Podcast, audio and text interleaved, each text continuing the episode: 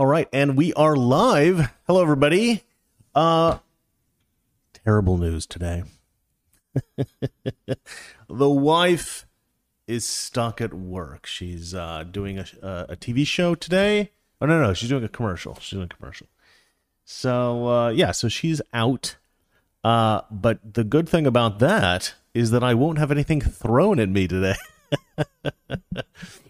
uh, uh, so we got in a little bit of a spat, you'll remember yesterday, because she thought that uh, the well, she was trying to claim that the people that went into the Capitol building on January sixth can can reasonably be tried for trespassing, right?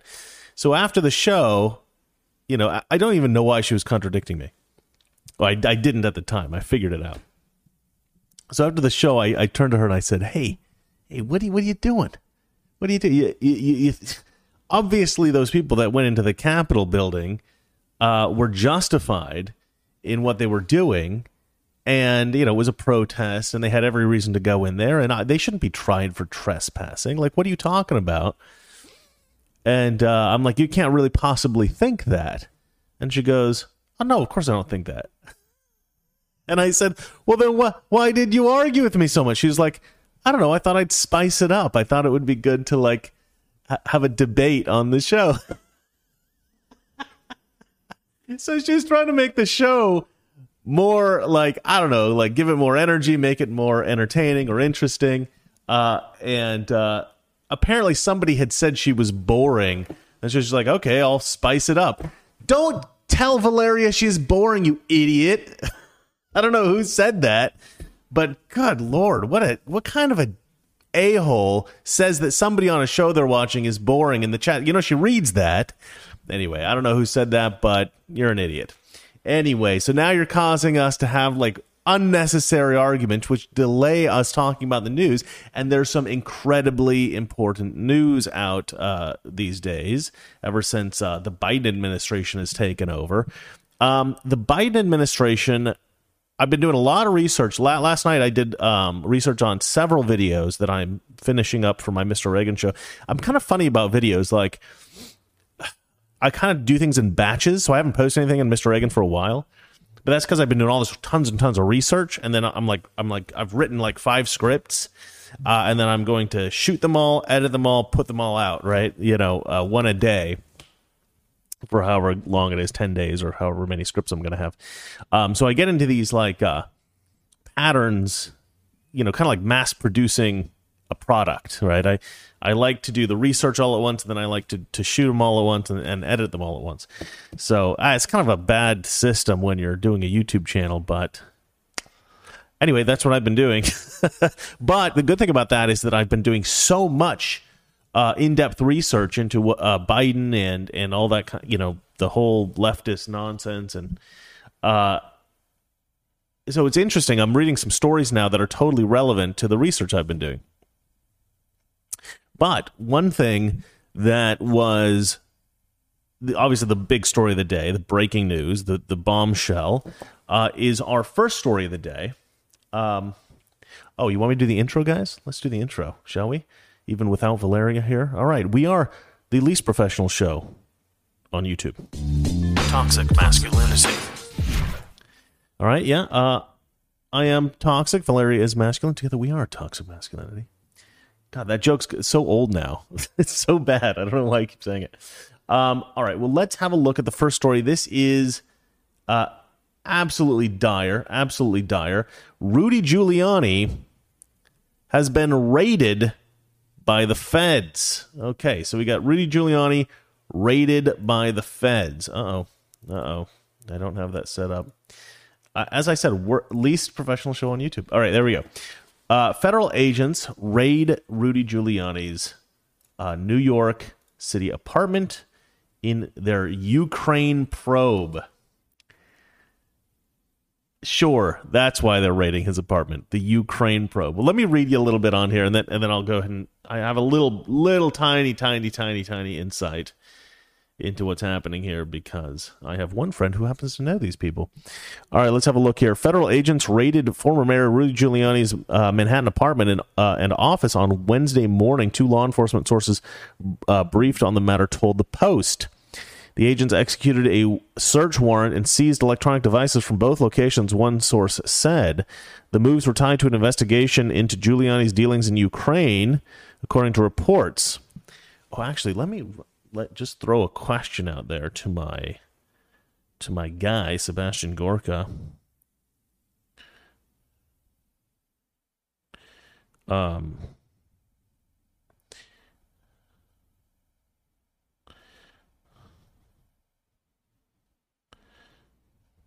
Okay. One more question. One more question. Uh, let's see here. So, a resident, okay, uh, a resident of Giuliani's Upper East Side building on East 66th Street said that the doorman described the greetings, described greeting the agents at 6 a.m. and letting them pass when they displayed a search warrant. The raid marked an escalation in the Fed's probe of, former, of the former mayor who's being investigated over whether he illegally lobbied former President Donald Trump on behalf of officials and oligarchs in Ukraine, according to the New York Times. Uh, the Ukrainian officials were also reportedly helping Giuliani dig up dirt on Trump's political rivals, including then Democrat candidate Joe Biden and his son Hunter.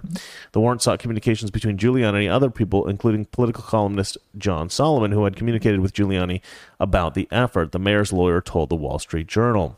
So, specifically, I guess, they they they had authority to try to seize any kind of communications between Giuliani and John Solomon. So it looks like this might be uh, an investigation into John Solomon, right? And uh, Rudy Giuliani might just be sort of like an associate of John Solomon's, and so they're they've got this warrant to go after Rudy Giuliani to to, to get his uh, correspondence. Um, but but they do say here that that this is somehow regarding his connection with people in Ukraine. I mean, this is this is also crazy. I mean, if you are trying to investigate the criminal activity of somebody abroad, right? Somebody who's in another country, you've got to work with the people in that other country, right? If somebody commits a crime in another country, you go to that country and you dig up dirt in that country. Um, I don't know how that's a criminal activity. I don't know if that's how that's something that needs to be investigated. That doesn't make any sense at all. But let's keep reading. Uh, well, I will say this. Okay, so let me give you the little bit of insight that I've got now. Because of this connection between John Solomon and Rudy Giuliani, I think some people might suspect that this is maybe they're just targeting Rudy, or maybe they they're just tra- targeting John, or something like that. Uh, they also busted down the door of Victoria Toensing's house.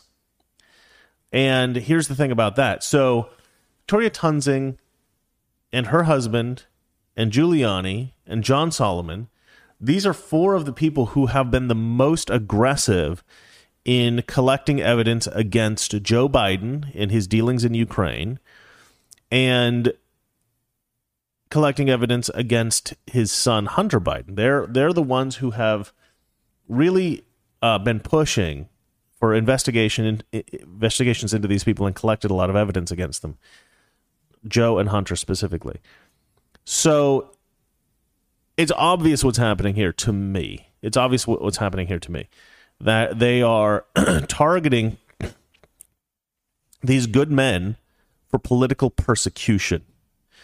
Uh, so when I was reading about this, and somebody was texting me talking about how maybe they're after John Solomon specifically. Um, I went ahead and I texted uh, Sebastian Gorka because he knows all these guys, right? And I said, "Do you think they're just after John Solomon, or do you think they're after everybody? Do you think they're after all of them?" And he just wrote back, "All of them." They want it. They basically his position is that he thinks that this is kind of like a warning shot, right? They're trying to scare everybody. They're basically, "Hello, higher than that. okay, uh, okay, so he's responding. Um, okay, okay. Do you think they're trying to hide all the hunter stuff? Okay, so I, I, I was suspecting that maybe they because they really, you know, look, the FBI has Hunter's laptop, right? They've known for a long time what what Hunter's guilty of, what he's not guilty of. They know what they can charge him on. They know what they can investigate him for. Um, they haven't done anything with that laptop, right? They've had it for ages. I'm thinking, what if they realize Victoria Toensing has some evidence, Giuliani has some evidence, all these people have evidence. Can we like what do we do with it? Do we just like destroy it? Do we find it? Do we get rid of it? So I've asked him, I've asked Sebastian Gorka, who knows all these guys, do you think they're trying to hide the Hunter stuff? And Sebastian Gorka's written higher than that, although that's part of it. How do you get Hunter? How do you get higher than Hunter Biden? that wasn't supposed to be a drug joke. Um, how do you get higher than Hunter Biden? Well, who's higher than Hunter Biden? His dad is higher. So I think they're trying to cover up stuff for Joe. You know, that's that's what's su- being suggested here. And I think Sebastian Gorka is right. And I don't think you'd mind me telling you that's what he's thinking. Um, yeah, they're going and they're trying to cover the tracks of Joe Biden. They're trying to cover up all the evidence of Joe Biden's wrongdoing. Um, when I asked about the Hunter stuff, obviously I meant everything in the laptop, all the stuff that incriminates Joe Biden. Uh, but he's clearly responded, which I, I like. Here's the thing about that. If if the FBI has all this dirt on Hunter, if they have all this dirt on Joe, and they can prosecute them if they want, they can investigate it, and then they can send it to the courts, and the courts can prosecute them. Um, this gives the FBI a lot of power. Now, I mentioned this a lot on my show. I mention, I'm mentioning it in the new videos that I'm going to put out here on my Mr. Reagan channel.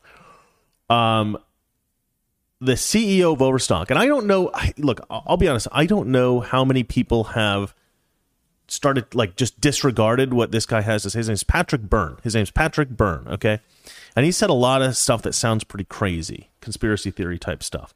And a lot of people have just dismissed him as a kook, as a nut job. But the guy's like a multimillionaire, like he's got hundreds of millions of dollars. And I don't know what he has to gain from lying about this stuff. People are like, "Oh, he's lying." You know, he's just they're just dismissing him.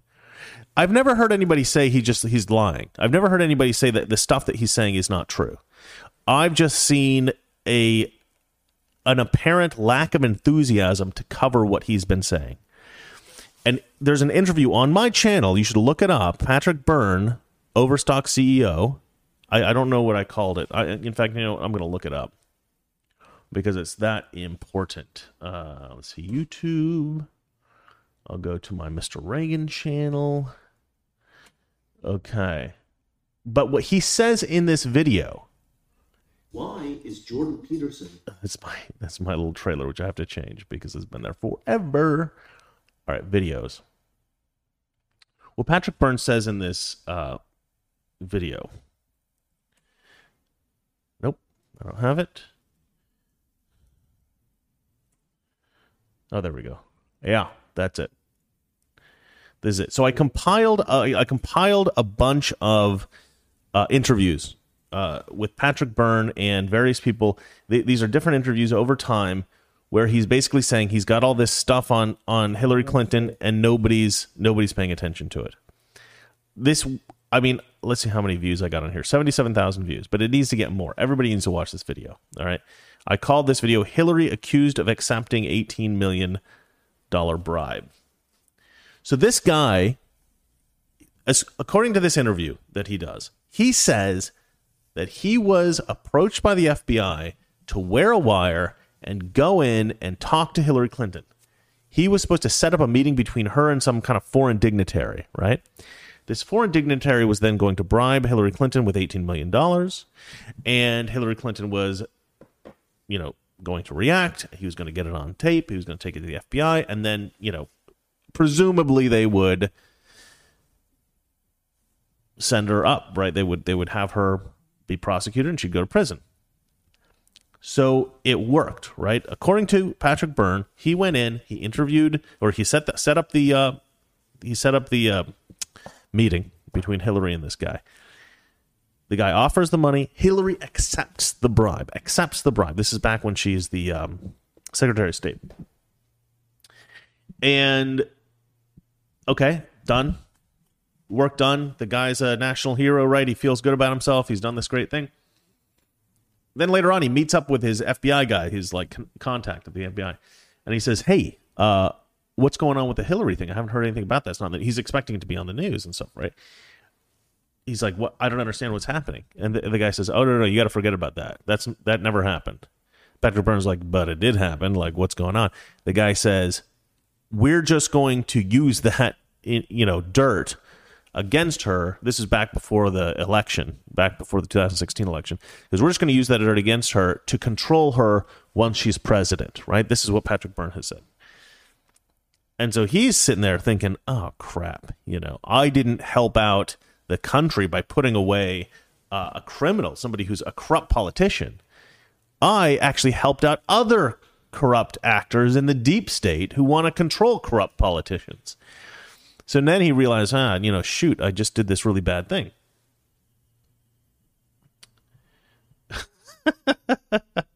you know, when you're doing the show, sometimes people send you important texts. So I pick up my phone and it's uh Chris, get your membership for free, three years. Blah blah blah blah blah. I don't even know what the, they're offering. It's some kind of BS thing. That that was a nice distraction. Thank you, telemarketers.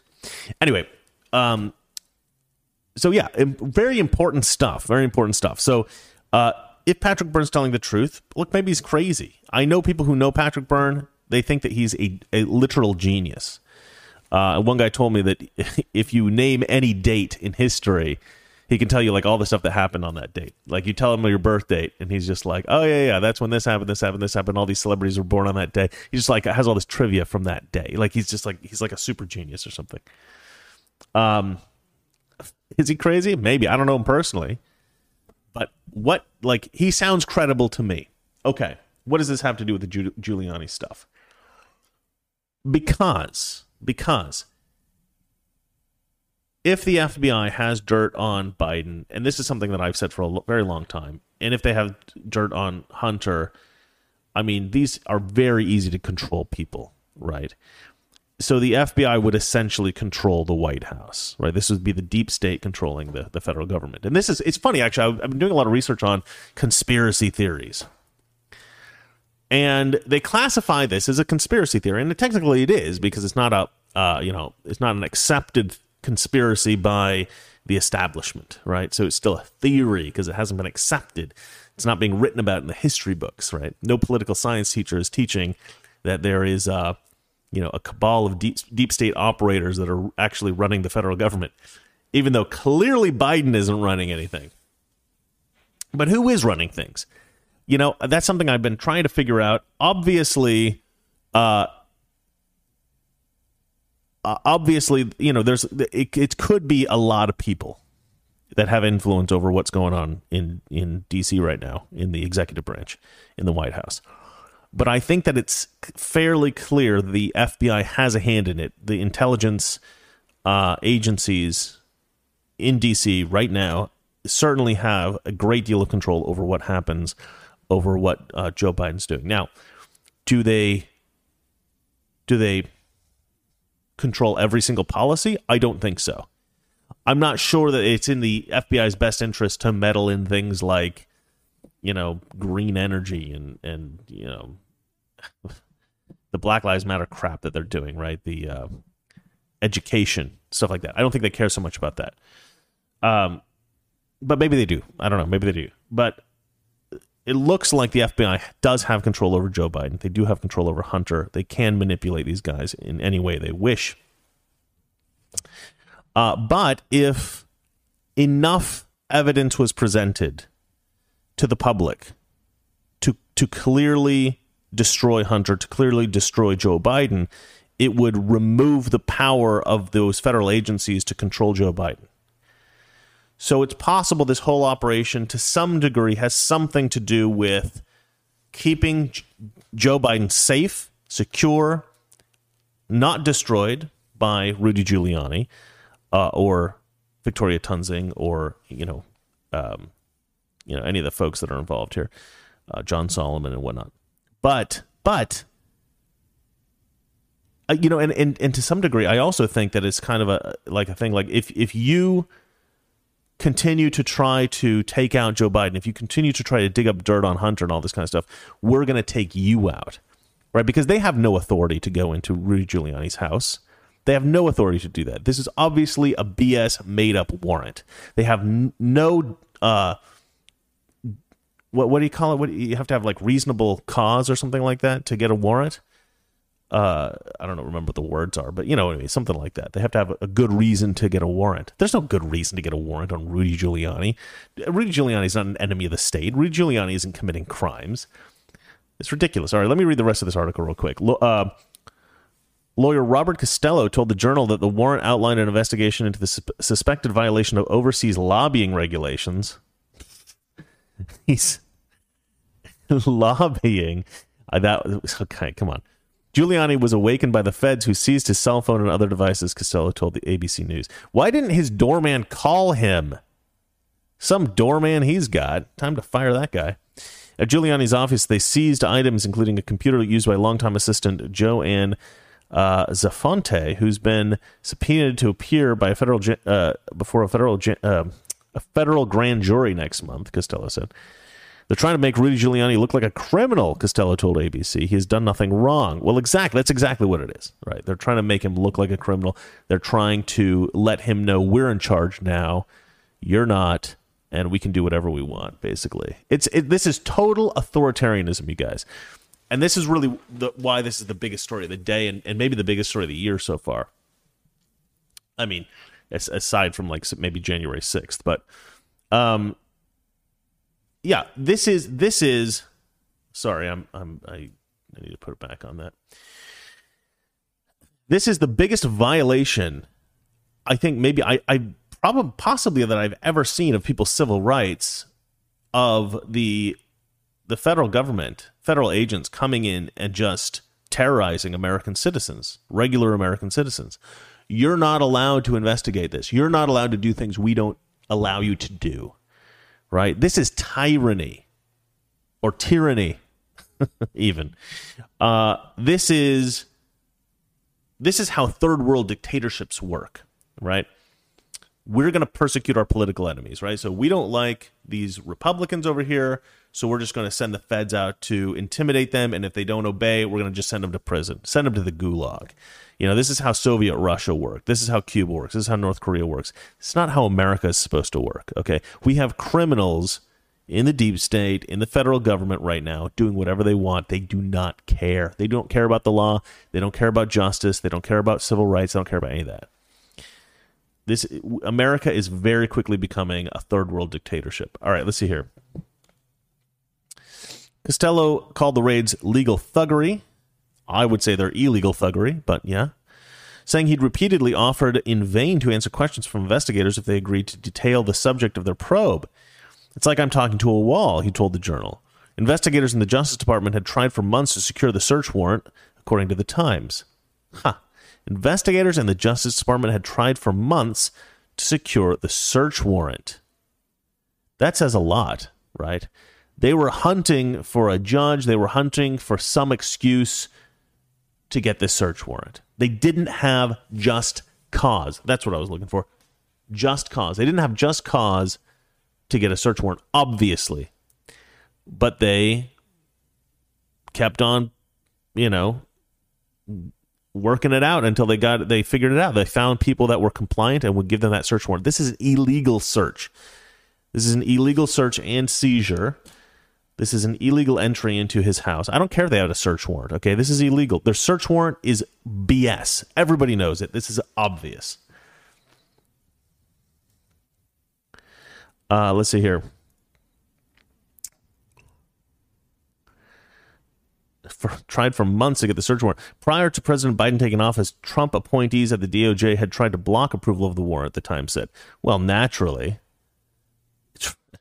a spokesperson for the U.S. Attorney's Office in the Southern District of New York declined to comment. A call to Giuliani's cell phone went straight to voicemail Wednesday afternoon. Um, yeah, I'm I'm very lucky that I have a friend that's connected to these people, and they'll and he'll respond to me and answer questions that I ask. Uh, this is unbelievable. But here's the thing: this is not shocking. This is not shocking. I mean, it's shocking, but it's not it, it, it's totally in line with what you should expect from the Biden administration, right? These these people are not um,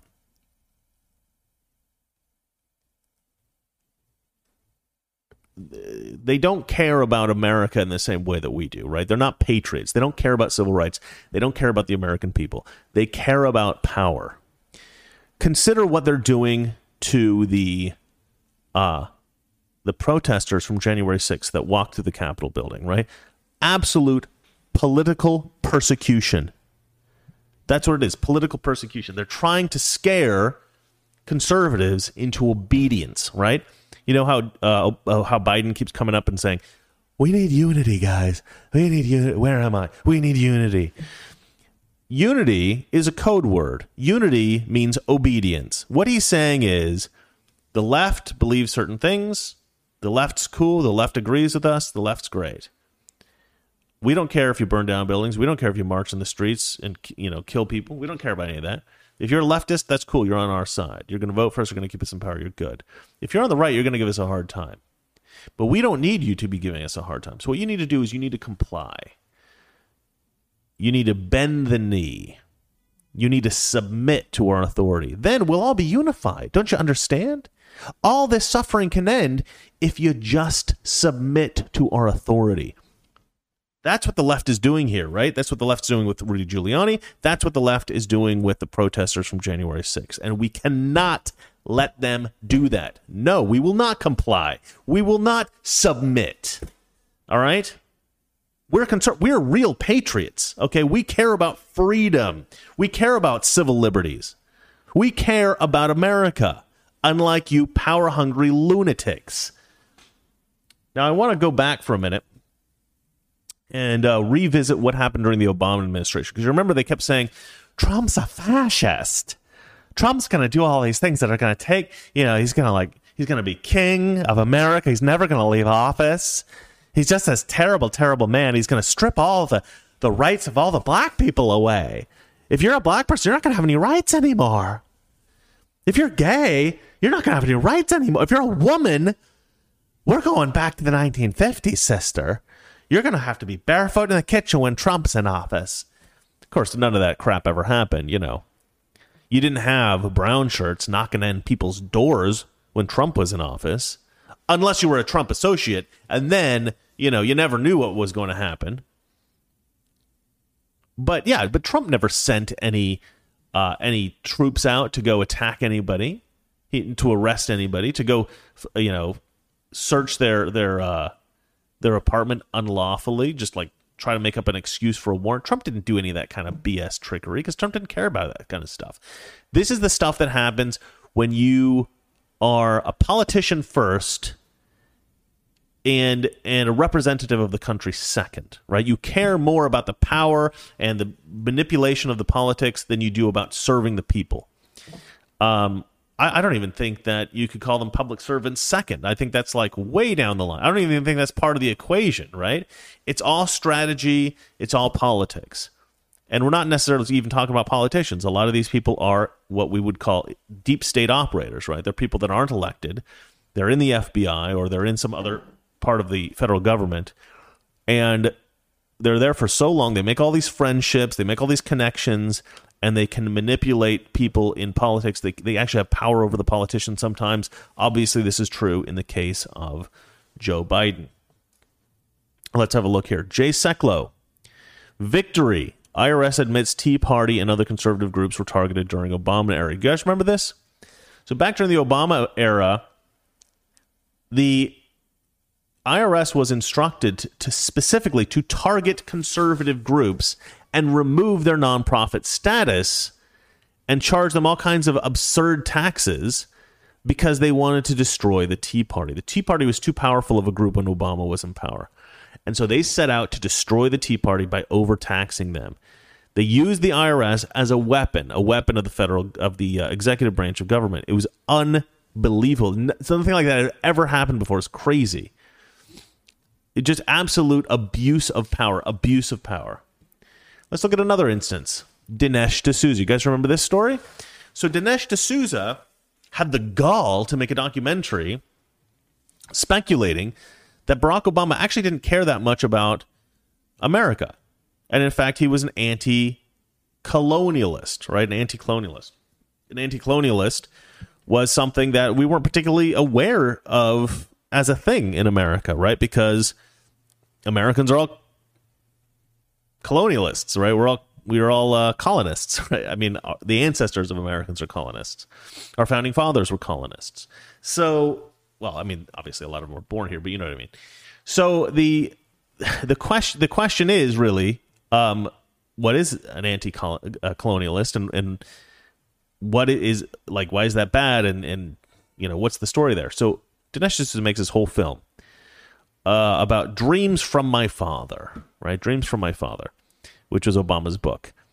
And Obama's father was an anti colonialist. So if his father had a dream, an anti colonialist dream, and Barack Obama wrote a book called Dreams from My Father, obviously he was taking that anti colonialist dream from his father, and then he was going to apply it in whatever way he could as president. And Dinesh D'Souza's position was that okay, so in in uh, India, they have certain people who are anti-colonialists, right? Because the British had colonies in India, and they they hated they hate Britain to this day.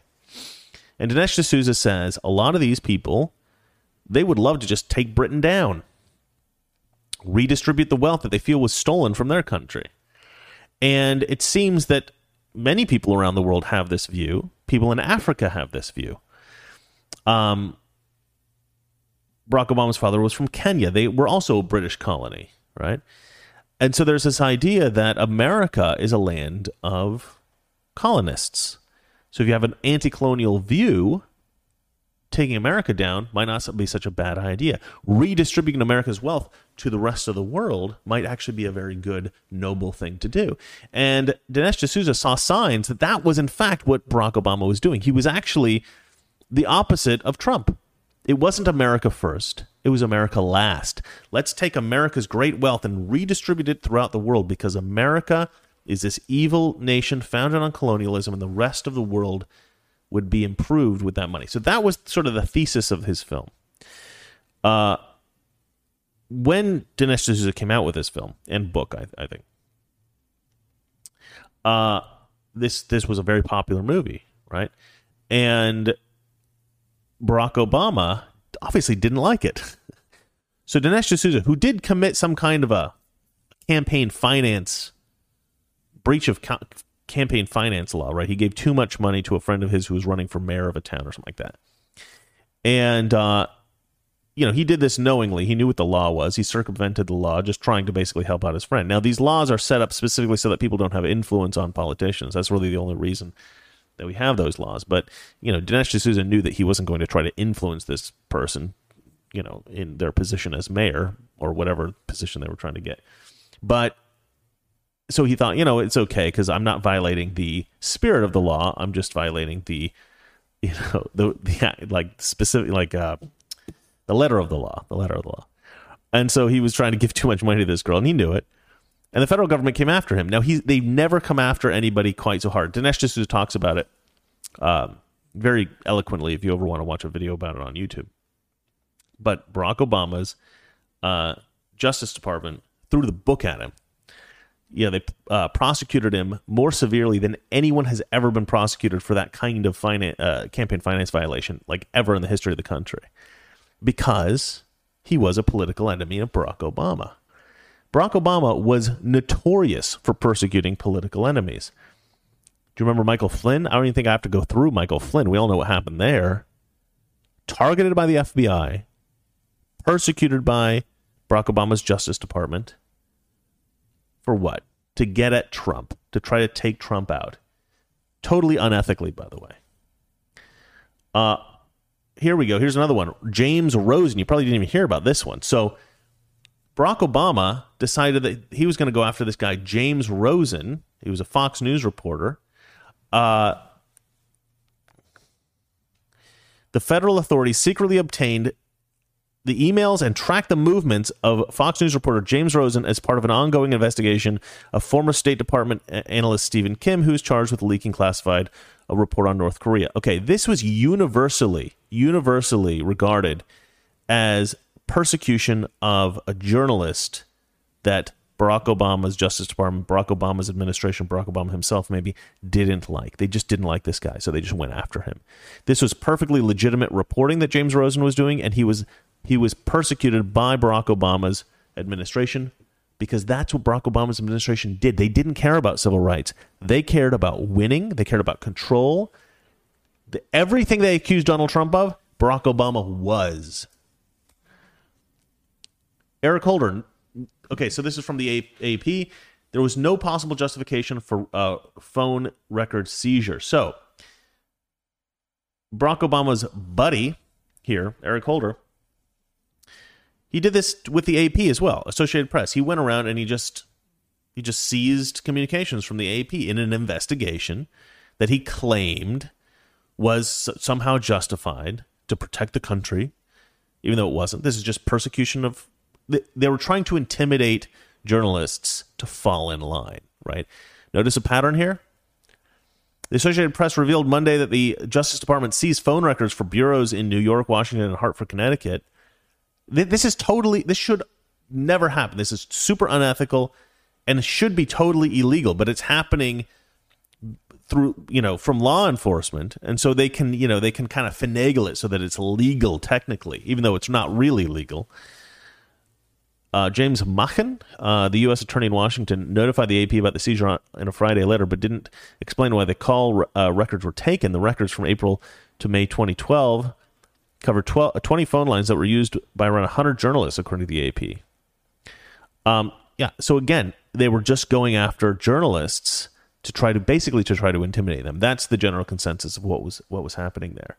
They did not care about the civil rights of the people they were going after. In fact, they were I, I believe they were knowingly violating their civil rights. They were intentionally violating their civil rights. They wanted to do that because they wanted they want people to know the laws of the United States of America don't apply to us. If you think that you can use the law to protect you, you can't. You you have no protection against us. You are totally vulnerable. You are totally at our mercy. We control you. We can destroy you anytime we want. They want to scare the hell out of every American because then they can control every American. Do not step out of line we can't let this happen, right? So this is what's happening now with Rudy Giuliani. This is what's happening now with uh, Victoria Toensing. This is what's happening now with John Solomon, and this is what's happening now with the uh, the protesters from January sixth. They're trying to intimidate everybody to fall in line. You will obey us. I'm not going to obey you. Okay, come after me. All right, so at the end of the day, I think this is probably one of the most uh, dire times in U.S. history with regard to civil rights. I think that if you if you could track, you know, the level of civil rights that Americans are able to have, right? I think that our quality of life, our um, our prosperity in America, it increased during Trump's tenure as president. Then we hit the COVID pa- uh, pandemic, and Democrats just stripped us of all, all, all of our civil rights. As the COVID vaccine went, you know, went into effect, and as these restrictions were lifted, we got more and more civil rights again. But now, the Justice Department, the you know FBI, the different uh, federal agents uh, and agencies, and you know Barack Obama's administration is like, no, no, no, no. We got to make sure that at least Republicans know, at least conservatives know, that no, they have no civil rights. They have whatever rights we grant them, right? So it's like once again, just like deep dive. America has to know you live in a tyrannical dictatorship now. This is not a democracy anymore. All right. All right. Well, that's it for that. Uh, that was uh, that's depressing. Let's move on to the next story. So this one, this one's a little bit more laughable uh, this is something I've been researching for a while now, uh, several days, and Joy Behar just comes out and claims, no joke, she claims no liberal bias in the news media. Okay, so this is this is insane. Uh, let's go ahead and switch to that other review so you guys can see the story here. She says there's no liberal bias. Joy Joy Behar claims news outlets are basically balanced except for Fox and MSNBC. this is okay. This is demonstrably false. Uh, one thing that I've noted in a recent uh, video that I'm doing is that it's actually difficult for Democrats to be able to tell that they're being lied to anymore or that their news is biased. And the reason that it's difficult for them to tell is that, um, like Pew and other, uh, uh, like a lot of these research firms that used to used to do polling and used to do surveys on this kind of stuff, they've actually stopped doing surveys. They've actually stopped polling uh, things like this. Uh, they, what was it? Was it? Um, PolitiFact. PolitiFact used to do a thing where they would see what the the level of I think it was the, the level of opinion versus the level of fact on each of the different news agencies. Um, they rated CNN and Fox about the same, and then MSNBC was like ridiculous, you know. But that was before the era of Trump, right? CNN as is like there's been a there's been two a, a producer, a technical director, and Van Jones have all three admitted that CNN intentionally lies to the public for ratings and to push the, the leftist agenda. They've all admitted to that. Um, uh, Chris uh, Chris Cuomo actually slipped up once. You can find this video still online. Slipped up once, and that's disgusting. Uh, slipped up once and said that uh, you know if if if uh, Hillary Clinton doesn't win the presidential election, he said uh, he said, "Well, we've done everything we can do for her." Right? he he like accidentally admitted this on the air. Uh, that was pretty funny. But yeah, that that's that kind of slip up happens from time to time. I mean, it's obvious. It's obvious that they're shilling for the left constantly, and Joy Behar is just too stupid to understand it. So let's look here. Uh, this is from Virginia Kruta, associate editor at Daily Caller. Joy Behar claimed Wednesday that most news outlets, with the exception of Fox and MSNBC, are basically balanced. I, I you know what the funny thing is. I bet she thinks her show is balanced. That's that's the really funny thing. All the news agencies are balanced, including The View. I need to do another episode of I Hate The View, or I Love The View, depending on how I'm feeling that day. Discussion on ABC's The View about recent corrections on Fox News on reports of Vice President Kamala Harris's book being distributed in the U.S uh, at the U.S. Mexican border, and President Joe Biden planned to limit red meat consumption argued that uh, because there were both liberals and conservatives on all major outlets, they were effectively balanced. You know, it's funny about that. I don't even remember hearing about Kamala Harris's book being distributed on the U.S. Mexico border or Joe Biden's plan to limit red meat. I mean, I, have heard the plan to limit red meat, but I haven't heard the Kamala Harris book thing. But you know what's funny about that? Neither of those stories are really that important, right? They're just kind of like fluff stories. They're just they're nothing, right? It's, it's kind of stuff I don't really report on because they're not serious issues.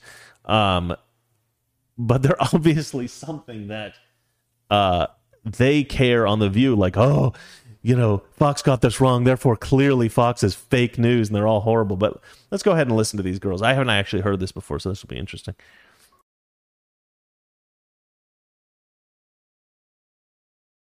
What we've been talking Yeah. about, talking about fa- Fox and, Yes. and, and correcting untrue reports. Yeah. Uh, what's your thought? How effective is it for folks to push these false narratives only to come back and have to correct it? Yeah. Uh, it's kind of like a big nothing burger. Um, and I also think that um, a lot of times these things, these lies catch up to you. Look what happened to Trump, all his lying, lying. He lost the presidency. The Republicans lost the presidency, the, the Senate and the House because of his lies. Richard Nixon had to resign in disgrace because of his lies. People find out. It's interesting also that Liz Cheney is the one who's speaking truth to power, and they don't know what to do with her. She insists that she's right, and she is. She's saying Trump had everything to do with the Capitol 6 insurrection, and they don't want to buy it. So we'll see whose lie uh, it really stands up there. The other thing I want to just point out is the reason we didn't discuss Hunter Biden on this show is because even though the New Post pushed the story, it was actually never vetted and never verified, more more likely, uh, by various news outlets. And uh, there is uh, maybe you can say there's a liberal bias, but I watch a lot of a lot of news, and besides MSNBC, there's no liberal bias. There is basically balance on most stations. Um, ABC News, CBS News, NBC News, all of them have both conservatives and uh, liberals, and so I think that it's a it's a incorrect to say that there is a completely liberal bias, and that's therefore Fox and MSNBC are the only ones who are really on the uh, the both ends of the spectrum, in my opinion. It's like watching a, a German politician in the 1930s going, I don't understand why everybody keeps saying that we are bigoted against the Jews. We love the Jews. I think Germans and Jews get along just fine. Nothing is happening. We keep sending them off to these beautiful camps where they are camping with their kids and they're enjoying the life so much and uh, everything is so nice. And I don't understand. Everybody says we are biased, but we are not biased. We are nice to Jews. We love Jews. Uh, that's what this kind of sounds like to me. Like, uh, you know, yeah, of course you know, she's like as far left as you can get. Uh, the stuff that she talks about on her on the View. What's amazing to me is she's been proven wrong so many times, so many times. I mean, I've covered that stupid show for years, and I can tell you that she's wrong about almost everything she says. And sure, some of the stuff kind of gets swept under the rug, like you don't. In fact, I'm going to tell you guys. I'm going to read you guys something. This is going to be kind of fun. So this is an upcoming video that I'm doing. I'm doing an upcoming video, uh, and the video is called "What is Blueanon?" Right, and people on Twitter have started talking about Blueanon, which is our kind of answer to QAnon. You know, the left keeps keeps telling us about how QAnon is this evil conspiracy thing that is just like overwhelming the Republican Party, and all Republicans are now QAnon conspiracy theorists. Uh, what's really funny is that uh, if you if you there's I don't have it here, but there's um there's research that indicates that actually, if you check to see what percentage of Americans have never heard of of QAnon at all, it's like 50% of Democrats have never heard of QAnon, which you expect 50% probably are going to hear it from the reporting from the left. Um, but what percentage of, of Republicans do you think have never heard of QAnon? It's something like it's like well over 70%. It's like 76%, I think, or something like that. Like well over 70% of Republicans, like so like 25% or something more Republicans than Democrats have never heard of QAnon, right? And to me, that's such an indication of the disparity, the difference between how big the QAnon phenomenon is and how big the Democrat Party thinks the QAnon conspiracy theory, conspiracy phenomenon is, right? So the Democrats keep pointing at this because they're like, "Oh, look, this this fringe group on the right, they believe all these crazy things." And the more they present it in the news, the more it gets you know, the, the more this uh, message gets absorbed into the minds of, of leftist voters who watch their stupid networks that like, oh yeah, the right is, is like the party conspiracy theories, right? But I've been looking into it, and I'd like to list for you guys. I'm gonna, I was going to do this at the end of my Blueanon video, which I will when I record it later today, but I'm also going to read it to you guys. These are all the different, what I would consider Blueanon conspiracy theories that have been believed by the left in recent years. And I'm definitely missing some. So if there's some that you guys think of, please comment at the end of the show once we're done with all the news because I would like to add them to this list. But it's a pretty extensive list, and I'm going to read it for you real quick. These are the most egregious, debunked Blueanon conspiracy theories, right? And this is the this is the main key. These have all been debunked. These are all things that you can look up and you can verify are false very easily online anywhere, right?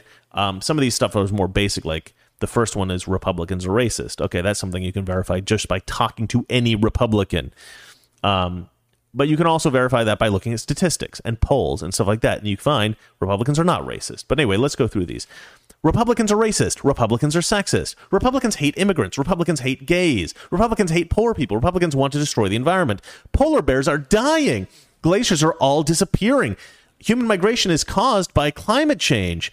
Uh, climate change is an existential threat. Conservatives are anti science. Conservative means a desire to revive the racist systems of the past. Uh, the prison system is a Republican effort to get rich off black slave labor. That's really that's really true. That they really believe that is a thing. That's it's crazy. Cops are racist. Cops kill over a thousand unarmed black men every year. That's a recent poll that they took, and and I think it was something like forty four percent of Democrats believe that over a thousand unarmed black men are killed every year. It's crazy. Conservative means a desire to revive the misogynist systems of the past. Pro life men want to control women's bodies. Conservatives are all far right extremists. Conservatives are against progress. Republicans hate immigrants. My wife is an immigrant, by the way. Uh, Melania Trump is an immigrant, by the way. Dinesh D'Souza is an immigrant, by the way. Trump's wall isn't to stop criminals or drug runners or human traffickers or terrorists. It's because he hates Mexicans. so called assault rifles are the cause of all the gun deaths in America. Conservatives are low IQ rednecks. Conservatives are greedy rich people. Uh, Christians hate gay people. Uh, Mike Pence promotes cons- uh, conversion therapy. America is systemically racist. America is run by the patriarchy. Voter ID laws are racist. Voter suppression. Uh, the political parties switched in the 1960s. Conservative YouTubers are hired by Republican billionaires to spread right wing propaganda. I've been accused of this, and I've talked to other YouTubers who've also been accused of this. It's really weird. Um, I'm definitely not hired by a billionaire. I wish I was. the Covington boys harassed the poor old Indian guy. Jesse Smollett was physically attacked by two racist white guys in MAGA hats. Brett Kavanaugh is a sexual predator. Uh, Trump sexually assaulted countless women. Trump is a fascist who wants to who wants to rule the country like a king. Trump won't leave office until he loses. Re- uh, sorry, Trump will not leave office if he loses re-election. You remember that one? Uh, Trump used the judicial system to punish political enemies, which is what we talked talked about. That's so funny because I wrote that last night, and then you had exactly that exact same thing happen in the Biden administration today, which is that's that's quite ironic, really. Um, let's see here. Trump threatened a uh, a Georgia official to coerce him into making I, I, put George official. That's not right. Georgia official to coerce him into making up false evidence of election fraud. That had to be retracted famously. Um, Trump policies put kids in cages. Trump policies tore immigrant children from their mothers. Trump persecuted journalists like a fascist dictator. I think I've shown that Barack Obama, in fact, did that, and Trump did not. Um, Trump's international business businesses violated the emoluments clause. Remember that one from AOC? Uh, the Trump tax cut only benefited the rich. Not true.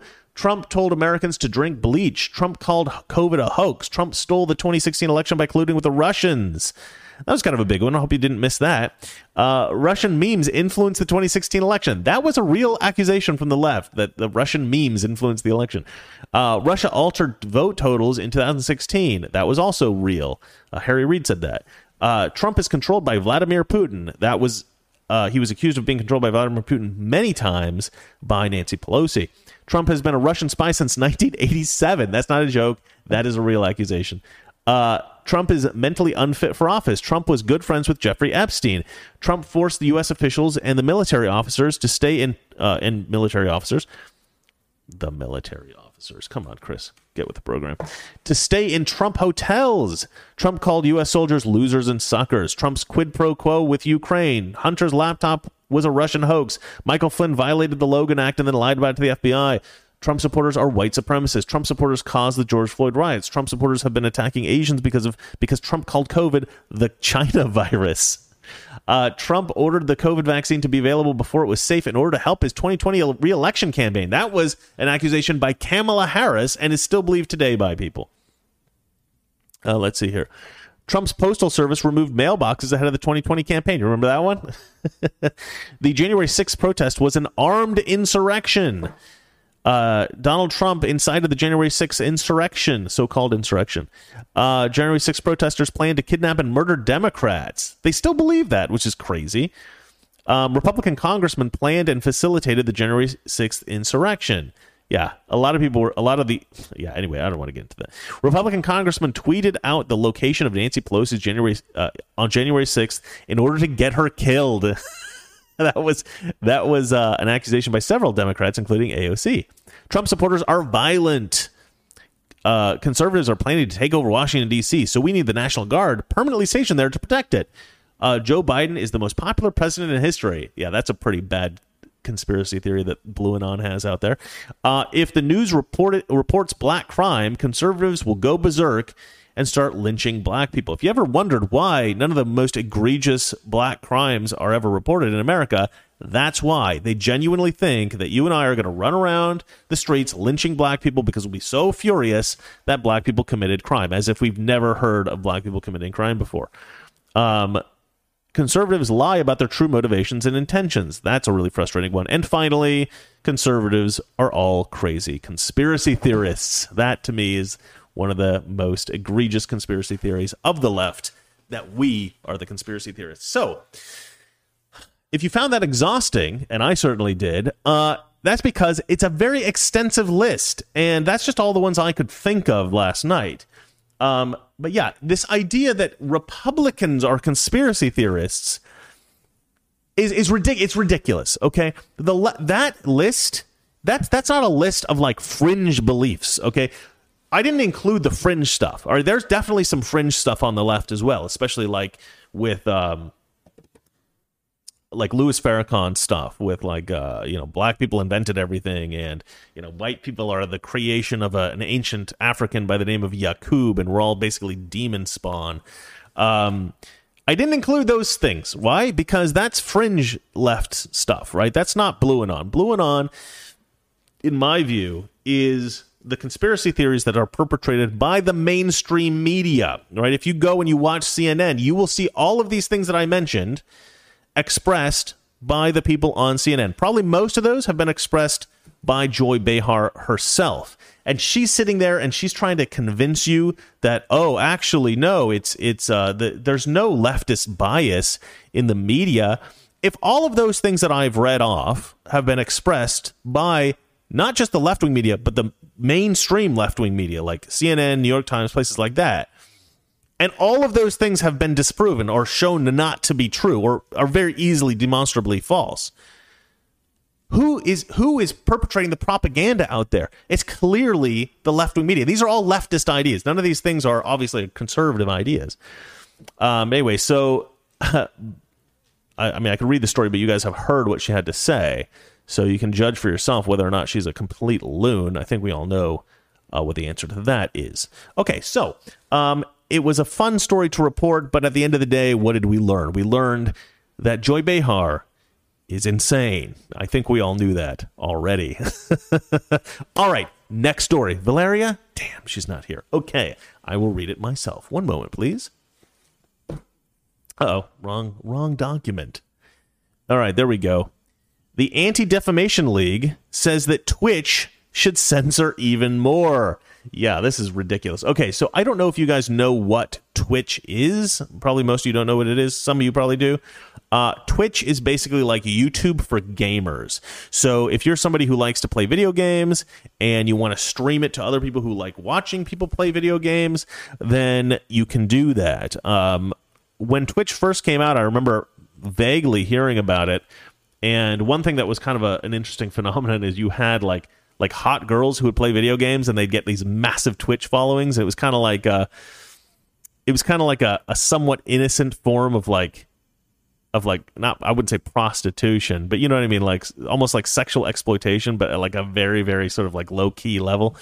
Uh, I remember thinking like, wow, that's kind of a weird thing, but I mean, it's kind of cool because at the end of the day, like certainly um, to some degree, that's what actors are, right? That's what actors are. Um, actors are often compared to prostitutes, right? Um, and the reason is because because I think if you think about what what is a prostitute, I mean, well, okay, I don't want to get into that, but um, a lot of people want to have some kind of connection with people around them, and as the world becomes more and more digitized and less and less, uh, you know, personal, like we're we're actually not running like we're not interacting face to face much at all anymore. Like I very rarely go out of the house. I very rarely meet with friends. Um, and so yeah, I get a lot of my socialization needs met by watching TV shows. You know, there's I like I like to watch British comedies. and I like the people on those British comedies. I think they're charming people. I could be friends with them and hang out with them in person. I would, but I can't because I'm, you know, in Los Angeles and I don't know them. so I don't. Uh, there are people in Los Angeles that I do like, that I do spend time with, that I do go and visit. Uh, I do spend a lot of time on the phone with friends that I'm close to, but that live far away.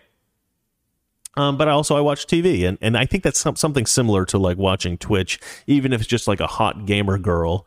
You know, people I think who don't have a girlfriend, you know, and they just want to see some like cute girl playing video games and chatting, and you know, it kind of gives them the sense that they they they've got somebody there with them hanging out. Um, I'm try- I'm probably making it sound more sad than it actually is. But anyway, the concept of Twitch is that people are just watching people play video games live. That's Twitch. You can do other kinds of shows on Twitch too, but that's the main use for Twitch.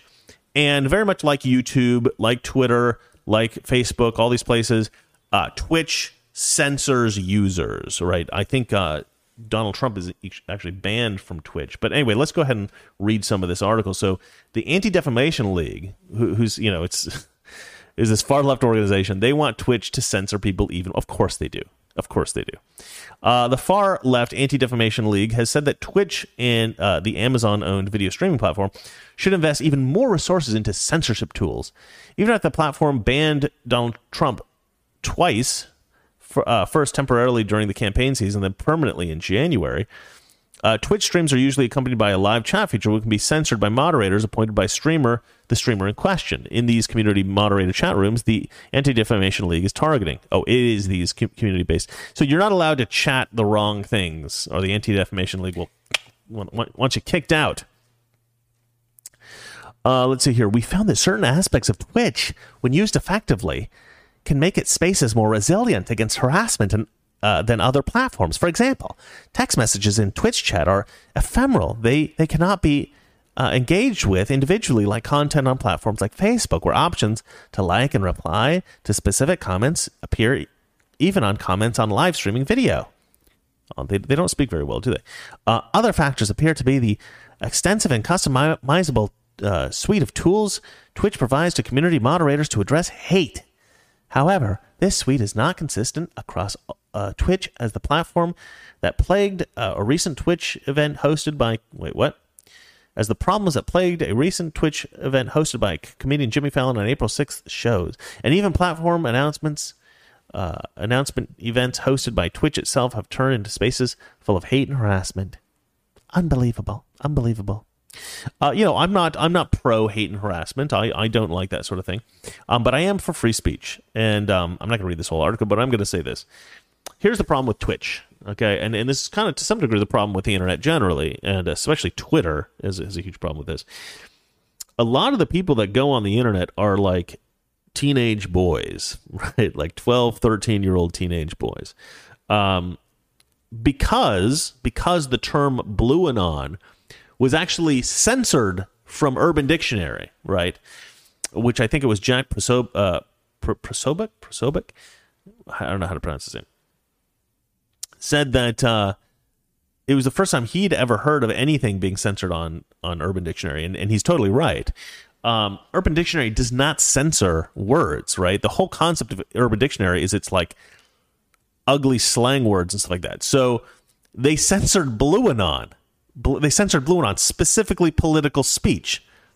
Blueanon. That's the weird thing about what's going on right now. You can really say anything. Like on, on Twitter, you can post pornography on Twitter but you cannot say certain political things on Twitter because those are dangerous. And the same thing's going like with Twitch, but um, but with Blueanon. So I looked up the N word on Urban Dictionary just to make sure that it was there, because it's like Urban Dictionary is like, well, you can put the N word, that's not a problem, but you can't put Blueanon, that's dangerous, right? So I went on Blue and I looked up the N word, and it had a little audio thing where you could listen to the word being pronounced. And I was curious how they like if they were willing to do that because I was thinking like that. That's actually. I'm, I'm I'm actually kind of surprised that they would actually put the little audio file there and allow that to be there uh, for that word. Um, but they totally did. So I pushed it. I pushed the button to listen to it to see if it's some kind of like digital audio, you know, pronunciation thing but it wasn't. It was actually somebody recorded their voice saying it. But if you go to um, Urban Dictionary and you go to the N word and you play the little audio clip, it's not the voice of like a professional, uh, you know, voice record recording artist. It's the voice of like a 12 year old boy, right? So it's obviously some kid who thought it would be funny to put the audio in there, right? And that's the problem with our like hyper censorship society right now. It's like a lot of times when I was growing up, I, I wasn't actually that bad of a kid. I, I was a pretty good kid, uh, in, in the sense that I, you know, I like to get up to mischief, but I wasn't. I wasn't like intentionally crass or vicious or nasty. I wasn't trying to like get into fights. I wasn't trying to um, commit arson or you know or like uh, I wasn't into vandalism or anything like that. Right? I w- I wasn't like a bad kid, but I knew a lot of kids who were bad kids. And the kids who were interested in getting up to trouble, they wouldn't have thought twice, I don't think, about saying the N word. I don't specifically remember anybody saying the N word in particular, but I, I doubt that any of them would have cared what, one way or another saying that word specifically. But it wasn't because they were racist. See, that's the thing. Like, yeah, I grew up with a kid uh, uh, named Brian, black kid, and you know we used to ride bikes, we used to hang out like just like normal kids, whatever. And uh, I don't, I do really, I, I would say ninety nine percent of the time, I never thought about the fact that he was black, except when it would be brought up, right? Except when it would be brought up not necessarily by him, but by other people basically talking about how he's oppressed and stuff like that. I mean, even back then, this was like, I, I guess, like 1993, 1993, 1994, something like that. And, you know, we're just running around, 13 year old kids goofing off. We didn't, I mean, whatever. I never saw anybody be racist against him, not in my hometown anyway. And like I said, there were bad kids. I mean, there were kids that were a bit vicious, and I'm sure they would have said the N word to him if they didn't like him or something like that. But it wasn't because they were racist. It was because they would probably know that that's something that would upset him, that would bother him. And he wasn't like, you know, one of the coolest kids in school. I certainly wasn't one of the coolest kids in school. People didn't like us particularly. So I could see that happening. But again, kids don't necessarily think through what they're doing, right? They're not necessarily motivated by the same thing an adult might be. Um, and, and even adults sometimes make that kind of mistake. You know what I mean? They might be pissed off at somebody, say, "Oh, that person's fat," and uh, I know it'll upset them if I call them fat. And so, even though it's socially unacceptable, I'm going to yell, "Hey, fatty!" at them, despite the fact that I know it's really quite cruel and mean. You know, that's that's b- the point, really. I mean, they're trying to be cruel and mean. Um. So, in the same way, somebody might yell out the word, the N word, right? Um, but it doesn't necessarily mean they're a racist. They're, I, I think that we've we've we've associated a lot of things with being racist or being a bigot or being a hateful person, um, which aren't necessarily appropriately associated with that thing. And, and granted, I'm a very optimistic person, right? I'm a very positive person. So certainly, there are some times when somebody is a racist person, they are trying to attack somebody for their race, they are trying to be a bigot or whatever. But I don't think that's always true, and I certainly don't think that's always true with kids.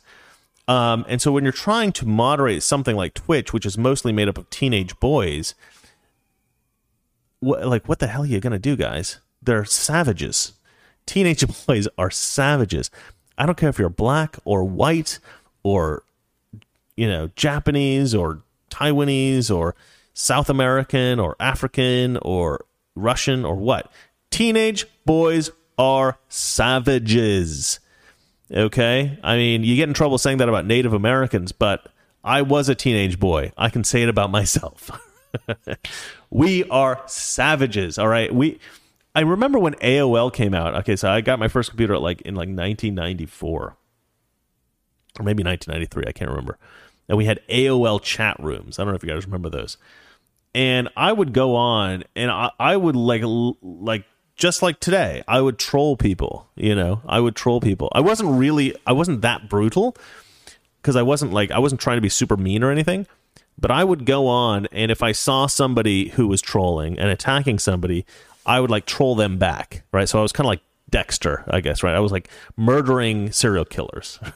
so I'd go in and I'd find somebody who was a troll, and just for fun, I'd be like, you know, troll versus troll, and I'd like try to troll them back and see if I could uh, could say something that was more clever than them. Basically, that was the extent of it.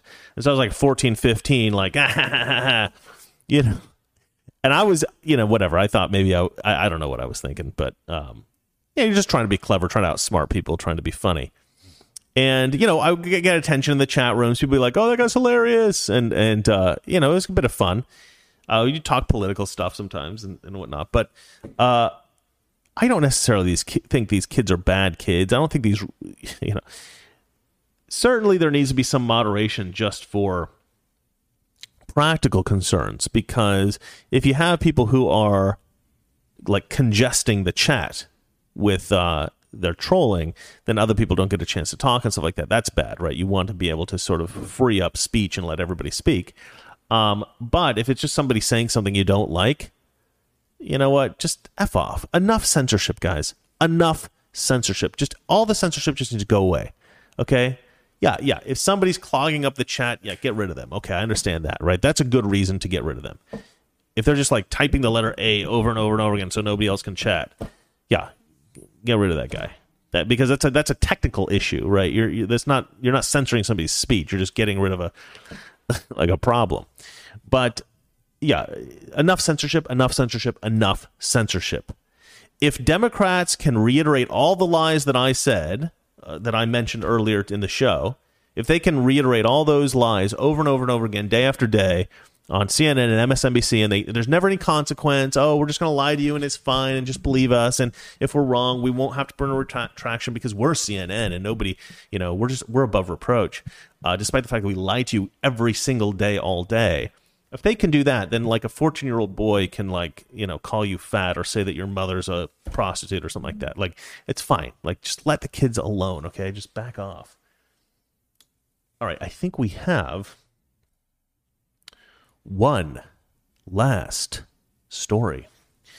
Um, so this story is a little bit controversial, I would say, because I know this guy. So this guy is a white nationalist. Uh, he's the kind of guy even conservatives hate.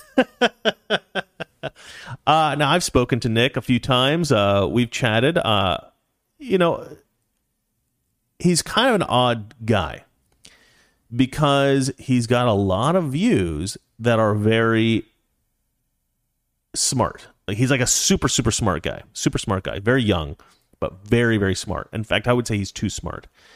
He's so he's so intelligent that he has basically been able to corner a market and get a fan base that's very very loyal, but a bit volatile. And I think to some degree it has hurt him because he's taken such a provocative position on so many issues. And I confronted him on one of them when we were at CPAC. I was like, dude, you know, basically on the interracial marriage stuff. He's like, he's like against inter- interracial marriage. and before you say, "Oh, what a what a degenerate white white nationalist Nick Fuentes is. What a degenerate, what a racist." Consider this. Throughout the world, and I've traveled to to several different countries around the world, and I've met people from all around the world, really, from like literally everywhere. I can say unequivocally that the vast majority of people in the world in the world are against interracial marriage. Like everybody. Like if you go to Japan, they're against interracial marriage. If you go to India, they're against interracial marriage. If you go to Iran, they're against interracial marriage. If you go to, you know, Russia, they're against interracial marriage. If you go to South America, they're against interracial marriage. Into different places, you know, to some degree. And, you know, China, uh, Africa. If you go to Africa, some pla- some tribes in Africa will not let you marry somebody else from another tribe next door, even though you're genetically identical because you're from the other tribe. Right. I mean, it's crazy. You know, it's like the it's like the Montagues and Capulets. Is that it? Right. All over the world, it's like that. All over the world, it's like that. Everybody hates interracial marriage. The only people who don't hate interracial marriage are white Northern Europeans. That's it. We're the only ones. People from the UK, people from the Nordic countries, people from the Germanic countries. That's basically it. Any Germanic region and the places that the Germans conquered throughout the world, we're we're all okay with interracial marriage. We're we're uh, we're the anti-races. We're basically the only anti-races in the world. When I say Germans or Germanic, what I mean is um, there is this sort of co- concept of the Proto-Germanic people, right? The Proto-German people who spoke these Proto-Germanic languages, and it's basically everybody who lives in what we would consider modern-day Germany, plus all the other sort of Germanic language countries like Poland, Switzerland, um, Austria, these kind of places. Czech Czech Republic, I think, to some degree. Oh, the wife is here. The wife is here. D- darling, you want to pull up a chair? And uh, but then also the Nordic countries, Sweden, uh, uh, Norway, Denmark, all those places. They're all basically we're all basically related. All those people are basically related. The Germans and the Swedes and the you know you go back far enough, we're all kind of the same people. But then also the Anglo Saxons. So like so the Saxons, some of them moved into uh, um, England in that region. So they're all Anglo Saxons, right? Um, and then obviously they had a, a, strong cultural influence on the Scots and the and the and the Irish, uh, the Celts and the Picts and, and all those folks. So basically, the Ger- German region, where what you would call like the Germanic peoples, um, from from those different countries, they went out and they took a bunch of different places, like the the people from the Netherlands who are also Germanic. Um, they went out and they conquered a bunch of Africa. Um, the British obviously conquered North America. They they took you know d- different parts of the world. Or, you know, different Germanic groups took different parts of the world. You also had the Portuguese. You also had the French taking different parts. But at the end of the day, the only people who have as a strong ethic anti-racism are the ancestors of those various Germanic peoples throughout Europe including myself, right? And I think this is right. I think this is the right way to be. I think that it is right to say, in a, what I said to Nick was, I said, look, I, I I get the instinct because I think there is an instinctual desire for your kids to marry people of the same color or or the same tribe or whatever it is. that tribal thinking, I think, is innate in all of us. I said, I understand where you come from there, right? E- even uh, Muhammad Ali, there's a great video if you want to go on YouTube and watch Muhammad Ali interracial marriage. Hilarious. He's like, he's like, you don't see, you don't see the robin getting with the blue jay, do you? he's like, he's like, no. He's like, you, you don't see these different birds getting together, so he's like, he's like, why should why should black people and white people get married? It's funny, man. You should watch that video. So I get it. Like I get where he's coming from. It's actually not that provocative anywhere else in the world except for North America and Northern Europe and like Australia, South South Africa, places like that. But throughout most of the world, saying interracial marriage is bad is actually normal. Most people would agree with him, with Nick. So I, I don't think of it as badly as most people do. That said, he knows how bad it's perceived in North America. So he knows he's being provocative by saying something like that. However, I I decided to present this case to him because I don't think because to me it's a very cruel thing to say that interracial marriage is bad. And the reason I think it's cruel is because it's not that easy to meet somebody you fall in love with. It's not that easy for anyone. It's not that easy for good looking people. It's not that easy for like uh, charming people. It's not that easy for anyone. But imagine if you're like kind of ugly, not that charming, not very, don't you don't have any money, and you need to meet somebody, and the only pe- person that you meet is like a Mexican girl, and but she's she's like she's like very beautiful, very charming. You, you think she's great. She's Mexican, so oh, I can't I can't be with her because she's another race. Why why would you do that? Why would you limit yourself in that way? That's crazy, right? You should never limit yourself that way.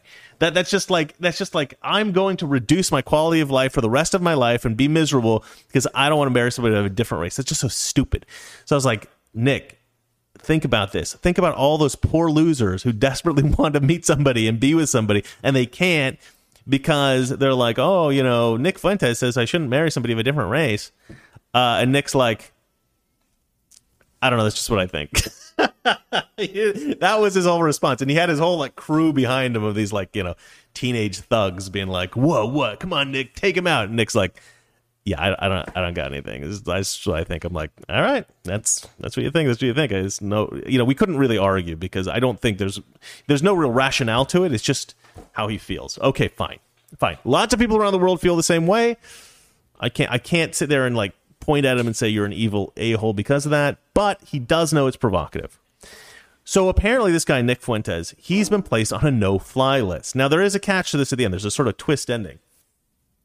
But here's the problem: there does seem to be a lot of people that were at the protest January 6th who have been put on no-fly lists. This was reported by Tucker Carlson recently. Uh, and th- these people are reported in the wake of the Capitol riot on January 6th. There have been anecdotal accounts circulating about people who were either in attendance at the riot that day or simply at the previous Trump rally being placed on the no fly list. Shoot, here we go. On no fly lists and being unable to move about freely. Tucker Carlson reported in this latest curtailment of liberties, sorry, reported on this later latest curtailment of liberties uh, on Tuesday night. That's not very good writing. Um, Carlson said that no matter what the political views a person holds, whether far right, far left, or anything in between, their travel should not be limited because of them. 100%. The people at the Capitol on January 6th, they're not violent people. They're not bad people. I don't know what people, I don't know what the government is thinking they're doing, putting them on a no fly list. You are curtailing civil liberties just because you don't like somebody's political position. Anyway, so this is what uh, Nick Fuentes has reported this happened to him. This is popularized by Elijah Schaffer, who happens to be a good friend of mine. Uh, he says Nick Fuentes, one of the most banned right-wing commentators online, was recently put on a no-fly list. I, I should I, I should say I've talked many times with many times, a few times with Elijah Schaffer about Nick Fuentes, especially when he sort of blew up and became very well known in the media. And we both disagree with Nick Fuentes on most political issues. Like Elijah Schaffer uh, and I disagree with Nick Fuentes, but Elijah did have Nick on his show, and uh, and he was like, "Yeah, Nick Fuentes' fans are crazy, and they've been attacking me ever since and trolling me and and like giving me a hard time." So Elijah was like, "Don't have Nick on your show," because I was going to have him on my show, and I was because we, you know, whatever. But Elijah was like, "Don't do it, don't do it. His fans are crazy." And I met some of his fans, and actually, some of the people that are fans of Nick Fuentes, I think, are actually very good people. I, I think this whole white nationalist thing is kind of blown out of proportion. I, am not a white nationalist. I don't agree with white nationalist views. I don't believe in the ethno state in America or anything like that. But um, they're not necessarily just like evil people. All right. Uh, let's see here. Uh, Fuentes presented a video. Okay, let's just play the video. Here we go. Darling. Hey, I'm sorry. Who did you say to talk to down there? Um, you could try talking to say I'm not. We're not saying that they're going to give you an answer. or They have an answer. But who? But you pointed down there. Who's down there? There's probably a guy with the blue shirt. Oh, just like a security guy. Yeah, but I'm not sure they'll have an answer for you. Okay. Okay. And there's no way I could get on this plane No, you cannot allow. They're not letting you fly with Southwest. with Southwest. I'm but not sure maybe about other airlines. Delta, maybe. I'm not sure. Okay. I know that was a TSA number. I'm not sure if you're blocked from all just the no flight list. Did they give you a reason? No, It's a no-fly list. You said. I'm not sure. Okay. They All right. just to- they just allow, told me that you're not allowed to fly. Okay. Okay, that's all they told me. Okay. All right. Thank you. Okay, so what's weird about this isn't that he's on a no fly list. That happens for a variety of reasons. What's weird about this is nobody will tell him why. Um, Michelle Malkin filed a Freedom of Information Act requesting to get a clear picture of what's going on. Michelle Malkin asks for uh, the policy statement outlining the process and criteria according to which officials nominate, consider, and approve names for the no fly list. So, uh, selectee list and extended selectee list.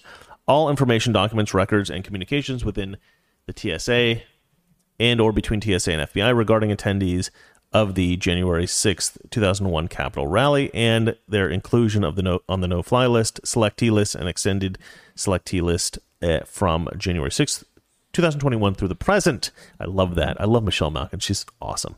Michelle Malkin uh, also wanted to know the level of classification of the information and the specific authority which classified this information, as well as the specific classification categories of this information, as well as identification. Blah blah blah blah blah. A lot of shuns in this uh, paragraph. Anyway, she asked for a lot of stuff. Uh, Michelle Malkin writes, filed a Freedom of Information Act request, uh, no fly list status, blah, blah, blah, blah. She just says what she did there. And uh, so this is my buddy Elijah again. He's reposted this thing. Um, and according to Blaze Media staff, okay, so Blaze Media looked into this, right? That's where Elijah Schaffer works for Blaze. Uh, so this chick named uh, Riki Ratliff, I don't actually know Riki, um, writes, I asked DHS why white nationalist Nick Fuentes was on TSA no-fly list, and they told me to ask the FBI. And then the FBI said, in keeping with standard practice, we can neither confirm nor deny whether an individual is listed. If Fuentes is a national security threat, don't we deserve to know that?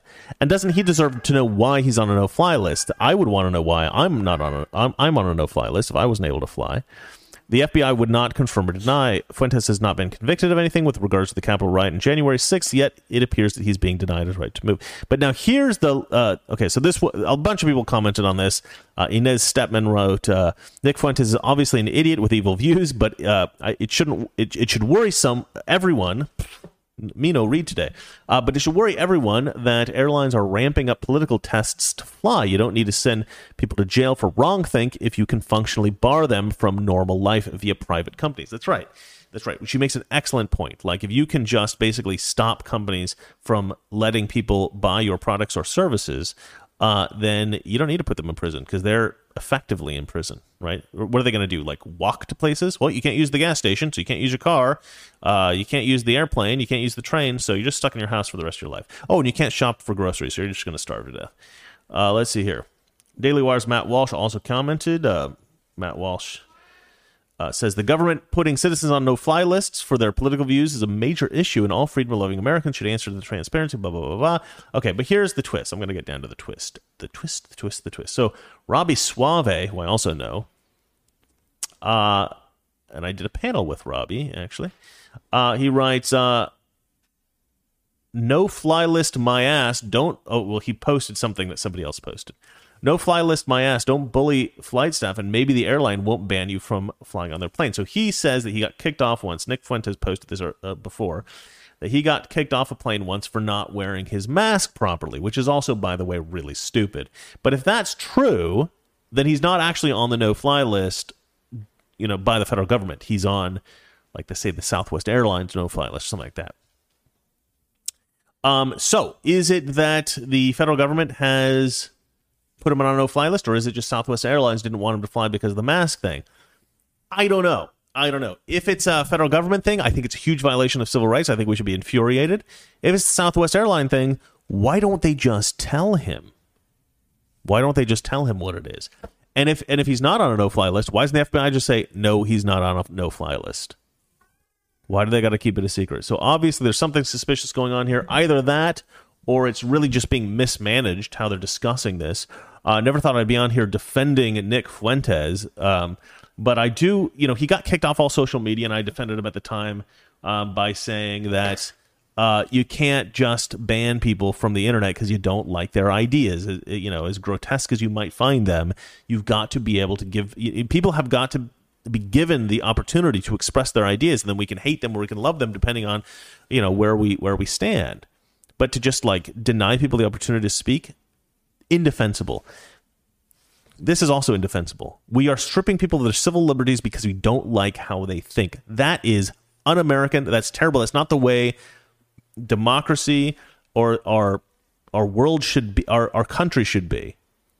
Yeah, I think the rest of the world should follow suit and we should have free expression of ideas and things like that everywhere. But we don't. And we always looked at other countries and we said this is this is despicable. This is terrible that they don't present provide people with their freedom of expression. You know look at these dictatorships. Look at how evil they are.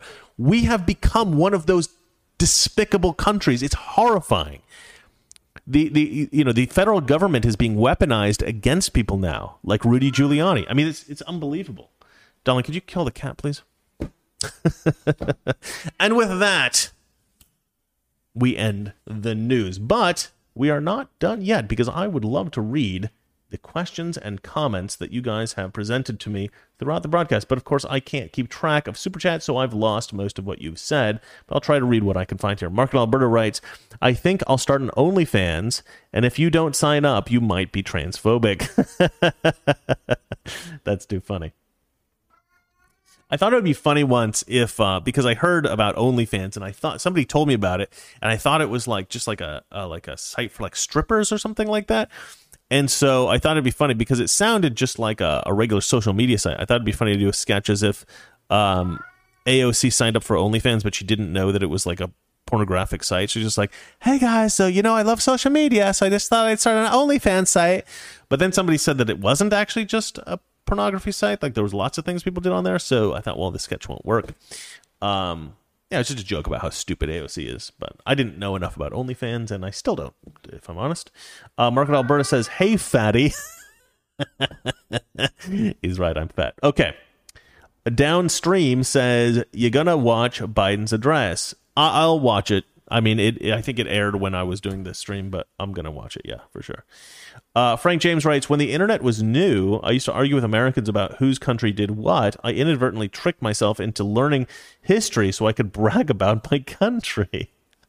That's actually pretty funny. Uh, yeah, I kind of did the same thing, except I didn't do it to argue. Um, when I was young, I wanted to be a writer. You know, I wanted to write for Hollywood movies, and I wanted to write novels and all that kind of stuff. And so I, you know, would I would write novels and I would write um, film scripts and all that kind of stuff. And uh, what I found was that uh, when I would write about a particular region, like if I'd write about Paris or something like that, if I'd never been to Paris, which when I was a kid I had obviously not been to Paris. Well, maybe not obvious to you guys, but I hadn't been to Paris. And um, so what I would do is I had dictionaries. I had this big dictionary. This is kind of before the internet was easy to use. And I would just have pages open, like six books maybe open on my bed. And I would just have them open to different subjects. And I'd be reading about different places and different things. And I'd have maps and all this kind of stuff. And and I use all my research to be able to write um, about a, a, like a location or write about a point in history or something like that. And I would write it in such a way that it was so well researched that I didn't think that anybody could look into it and say that's that's not accurate. I didn't want anybody to re, you know, like to break apart my movies or break apart my novels and say, "Oh, you know, this is this is all wrong. Like this guy got all this stuff wrong." So I was like, I I kind of is in the same boat. Like I was forced to educate myself about a lot of things I I didn't necessarily want to research, but I felt like I had to to make the scripts that I was writing accurate. So it's kind of funny how jobs can do that. Um,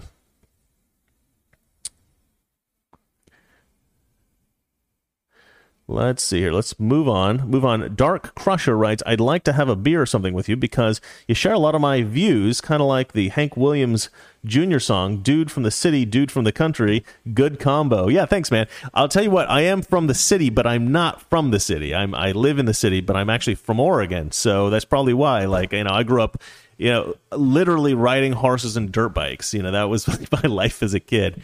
Uh, a lot of dirt bikes, a lot of dirt bikes a lot of horses. You know, we we went snowboarding all the time. Uh, I had a buddy with a beach house, but it was basically like a rundown shack. And so we'd go to the beach and we'd go uh, crabbing. I don't know if you guys in Oregon crabbing is kind of popular. You'd throw these crab pods in. You know, we'd go fishing. We go we go crabbing. Um, we go hunt for clams. Um, clam, clamming they call it clamming. And uh, yeah, we did all that all that kind of crap. You know, I mean, I grew up in the forest, so I was always like running around the forest, climbing trees and stuff like that. And I spent probably the first, you know, five years of life that I could stand, you know, at least a good percentage of the time in a tree. Cause I loved climbing trees as a kid. I love climbing trees and digging holes. Kind of weird for a child, but you know, I always get the shovel. I don't know why I like digging holes. It was weird, but kids like weird stuff. All right, let's see here. Um, but yeah, I'd have a beer with you, man. Let's see here. Mason Goliath writes, uh, "What reason did he give for being an agent uh, for for being against interracial marriage?" He didn't really give a reason, but from what I understand with the um, with the white nationalists, I watched a, a YouTube video with a white nationalist talking about this once, and the position most white nationalists have about interracial marriage is that white people are depopulating, and the reason we're depopulating is because uh, we have fewer kids than we have people on the planet. So in terms of like the white population of the planet, we're the only race that has fewer than two kids for every two people on the planet. So um, the people who are get ma- getting married, even if they're having more than two kids, it's not making up for the number of people who aren't having any kids. And our average reproduction rate is something below two, uh, you know, two per couple. Um, so we're not we're not repopulating the current population. We're depopulating. We're slowly uh, going away. And if you marry outside the white race, then you're not having you know and you have a bunch of kids you're not having white kids right so so the white nationalists they they like they like the idea of more more and more white people um i, don't think that's actually an, an like not a particular like i don't think it's a a bad thing to want because if somebody were to say oh well the country of mauritius is being depopulated and they're being overrun by a different culture and in the next 50 years if they don't start having more kids we're going to run out of people from mauritius uh, you know, people from Mauritius are not white, but I would still think that was bad, right? I would still say, okay, well, we want to have more uh, people from Mauritius because you know we want to encourage breeding because we don't want to see that culture go away. We don't want to see that people go away. Um, but the thing about white people is, despite the fact that we're reducing in population, I don't. I think there's just so many white people in the world. I don't think that that we're going to depopulate anytime soon. The real fear, I think, is for countries with a heavy immigration policy to eventually be outnumbered, uh, be overrun by other populations, and then they become minorities in their own countries, right? Countries that they are nat- they, they, you know, if you have a native population of white people in, say, Luxembourg, and Luxembourg becomes overrun with Syrian Muslims or something like that, or I don't know, Moroccans or something like that, and the whole country just becomes Moroccan, and you have just like a small number of white people who, you know, maybe they are they no longer control their own country. To me, that's that's that's sad. You know, I, I like to see the preservation of cultures. I like to see the preservation of of peoples, uh, and so I, I have some sympathy with the that that concept of you don't want to see a particular group wiped out. I just don't see it as a danger at the moment. People look kind of like really far into the future and they say, "Oh, well, things keep going the way they are going." I don't get spooked that easily. I mean, it's kind of like climate change to me. To me, it's a little bit of a hysteria. Um, I don't I don't get as spooked by that as some other people.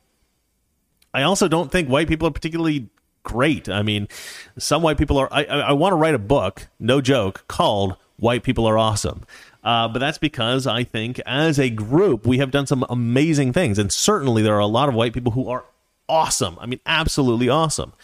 Um, but there's also a lot of awesome people from every race, and uh, there's a lot of a holes in the white race, and there's a lot of a holes in every other race. So to me, the race thing isn't quite as important as other things. Um, you know, that's my perspective. But I do I do sympathize with the idea of wanting to preserve culture, wanting to preserve race. I talk about that a lot on the show, um, and I agree with the white nationalists in uh, you know in, in in some ways. Um, but yeah, I, I think interracial marriage is great. I, I one of my best friends is half Japanese, so if I if I hate interracial marriage, I got a problem. All right, let's have a look here. Frank James writes, "Okay, that's a great point. Can't find uh, can't find someone of my own race. Marrying a different race will only produce racially superior children. my mom used to annoy the hell out of me because when I was a kid, she, you know, uh, mixed race kids in Oregon was was actually quite rare. Uh, my buddy Ryan, who I said was black that I grew up with, he was actually mixed race. His mom was white. Um, and um, but we did have we did have a friend who, for what I don't remember what the situation was. I think I think he was white, but he had two black kids. Like he married a black girl or something like that, and she ended up leaving. So it was just him and the kids, or I don't remember exactly the situation. It was a guy from church or something like that. And my mom would always go on and on about how beautiful the kids were, and she'd be like, "Oh, the the mixed race kids are like the most beautiful kids." And I don't know if that was like a trend at the time that she was repeating, or what the hell was going on. But I was always just like, "Hey, mom, I'm standing right here. Okay, the most beautiful kids are obviously us." I'm like, what? What are you talking about? Mixed race kids are the most beautiful kids. I found it like like mildly offensive. That's what my mother thought. Uh, ZZ the boxing cat writes, uh, "What's your opinion on Nikki Haley? I, I like Nikki Haley. I haven't seen anything I, to dislike about her. Um, the problem with a lot of conservatives that have been around in DC for a long time, it's like sometimes they have one or two views that you're like, well, that's a little weird suspicious, and you never know if they're actually sort of like compromised or they're part of." You know the establishment, and you don't want that. Nobody wants that. Um, yeah, Yankee the Rebel writes, I've heard she's a RINO, but I haven't cared enough to look into her. Yeah, I'm kind of the same. I don't know enough about Nikki, Nikki Haley to have formed an informed uh, position on her. Um, yeah, I'm not like a super fan, but I don't dislike Nikki Haley. Uh, Daniel J. Corica writes, Biden's speech was an in- incoherent, rambling mess. Apparently, he's now America first former vice pre- an America first former vice president. Oh man, okay. I that doesn't make any sense, so I'm guessing that he said that or something like that. So I'm actually quite excited to look into that. Valeria's in the shower right now, so I can't get her to come say goodbye, but I think I'm gonna say goodbye. Um, we only got one super chat for the day. Well, Valeria would be very angry with you all, but I don't mind. I like not getting super chats because I I kind of feel like super chats are a little bit. It's like pay me so that we can have this conversation. It's so stupid. Like I don't want I want to do that. I would rather just talk to you guys and, and not have the money thing in the in the middle. So I'm glad. I'm glad no super super chats. But thank you, Daniel, for your super chat. That's very cool. Um, Herbie Hancock writes, "That's racist, Chris." I assume it's sarcastic. Uh, Frank James writes, "White people are awesome. Yeah, toxic masculinity. What could possibly go wrong?" Well, I kind of want it to be a provocative title. That's why I wanted to put it. Like, if I can get it banned in the UK or something like that, I can get good book sales. Uh, Frank James writes, "We're overpopulated as a species. It wouldn't hurt to settle down on the breeding unless you're in Japan." Frank James, you've actually you're getting kind of warm in terms of um, there's a, there's a script I wanted to write and it's set in the future. And it's it's a future in which white people are bred almost to extinction. And so you have a certain group of people of color as they call them uh, who run the world run various countries in the world and whatnot. And they've all decided that there is one city in which white people will uh, be exclusively uh, uh, allowed to live without interference from anywhere else right so white people can live outside the city but no one else can live inside the city. So only white people are allowed in the city. And but be, but the the problem is that there's this overpopulation, right? There's overpopulation in the world. All the resources are going away, and the world is dying. And they're trying to develop technologies to take us to other countries and seed other uh, us to other planets. Sorry, and seed other planets. And what they end up doing is every year they have a like a lottery, like a like a Hunger Games type lottery, and then they kill off like large swaths of people around the world. Um, so like you'll get a number, and if your number is called that year, you got to go to a special camp, and then you're killed. And some people run, but they're almost always caught, and they're always almost always killed. But every once in a while, um, somebody goes on the run, and they can't find them. They don't know where they go because they have all this digital technology, and they can track them, and they don't know how these people are escaping finally, what I'm gonna at the end of the story, I'll tell you the twist because why not? So at the end of the story, they do figure out how to seed other planets and how to get uh, you know uh, to get it to be sort of like a what the Star Trek Star Trek would say M class planet, right? They to make it into like Earth, and my buddy's writing me. Nope, I haven't watched that movie. I will watch it though. Um, so they, they, all these people go to this other planet and they see these other planets and you have different races in different countries seeding different planets so you know you have like maybe africans on this planet and south americans on that planet and asian people on the next planet over there but they decide to leave earth for white people they say white people you can populate all you want take over all the different parts of earth whatever and what we find when all the other groups leave is that after all that time the people who have been running away and escaping from this lottery, um, and they didn't know where they were going. What, where they were going is they were being hidden by the white people underground uh, in the city. So the white people were protecting uh, some of the people that were in the lottery and not letting them get killed off. So anyway, I thought that was kind of a nice story. um, uh, but but but uh, I don't know if I would write that story. I mean, it's just it's like you know, when you're a writer, you come up with like a thousand different ideas every every week. So that was just one of them. I don't. I have no real interest in writing, you know, specifically racially charged scripts. Um, but I do have this kind of this desire to kind of fix the way the world thinks about white people because there's this like bizarre idea that like white people are so evil, white people are so evil, and uh, they're not. You know, some are. You know, uh, some are evil. Some are evil. By the way, I'm going to end the show on this. This is a weird thing. I looked up the other. I was watching a video with um with uh, one of the Beatles. Who's one of the who's one of the Beatles that's alive? Paul. Paul. Paul McCartney. I was watching this video with Paul McCartney, and I don't know why this occurred to me. I was like, don't some people think like the Beatles sold their soul to the devil or something like that? And I always thought like I wonder, I wonder if John Lennon stole his, sold his soul to the devil because he does seem kind of weird, like he might do something like that. So I look it up. I look it up, and it's like there's like a, it's like a, it's like a thing, right? It's like a, a known thing that John Lennon sold his soul to the devil. Like he apparently he like admitted this to his friend, and this was like a this is like a known thing somehow. And I didn't really do a ton of research into it, but that's weird, right? I don't know how true that is. I didn't go into a deep dive. I'm not really into like the you know investigating the supernatural. I don't like research aliens. I don't do the ghost stuff. I don't do the demonic stuff. I, I never read into any of that. I don't know why I looked it up. Just one of those random things. I was in the middle of something, needed a break, and thought, oh, let me look up if John Lennon sold his soul to the devil. So it's believed by many people that John Lennon sold his soul to the devil, and there seems to be evidence to support it. Um, but the most, the the weirdest thing about it is that the guy who murdered him, what's his name? What's his name? I forget his name. He's got three names: Chapman, something Chapman, something. Anyway, Mark Chapman, something. Anyway, so this guy who ends up killing uh, uh, John Lennon apparently was like a Satan worshiper, and he felt compelled by like demons to to murder John Lennon. And John Lennon had apparently made a, a pact with the devil to become, a, you know, a famous music, musician. It's weird, right? It's a weird story. So anyway, if you if you want, if you're into that kind of stuff, look that up. I don't know. I'm probably not to research it ever again, but it's just one of those things that I felt a compulsion to look up. I looked up. I was like, holy crap! I wonder if this is actually true. Um, Candace Owens might co-write "White People Are Awesome." It would keep you in the clear. Just put her name on it first. Mark David Chapman. Yeah, is that right? Is that his name? Anyway, he, yes, I don't know. I read about it last night late. It's one of those weird things where you go down a rabbit hole and then you're like, "What am I doing?"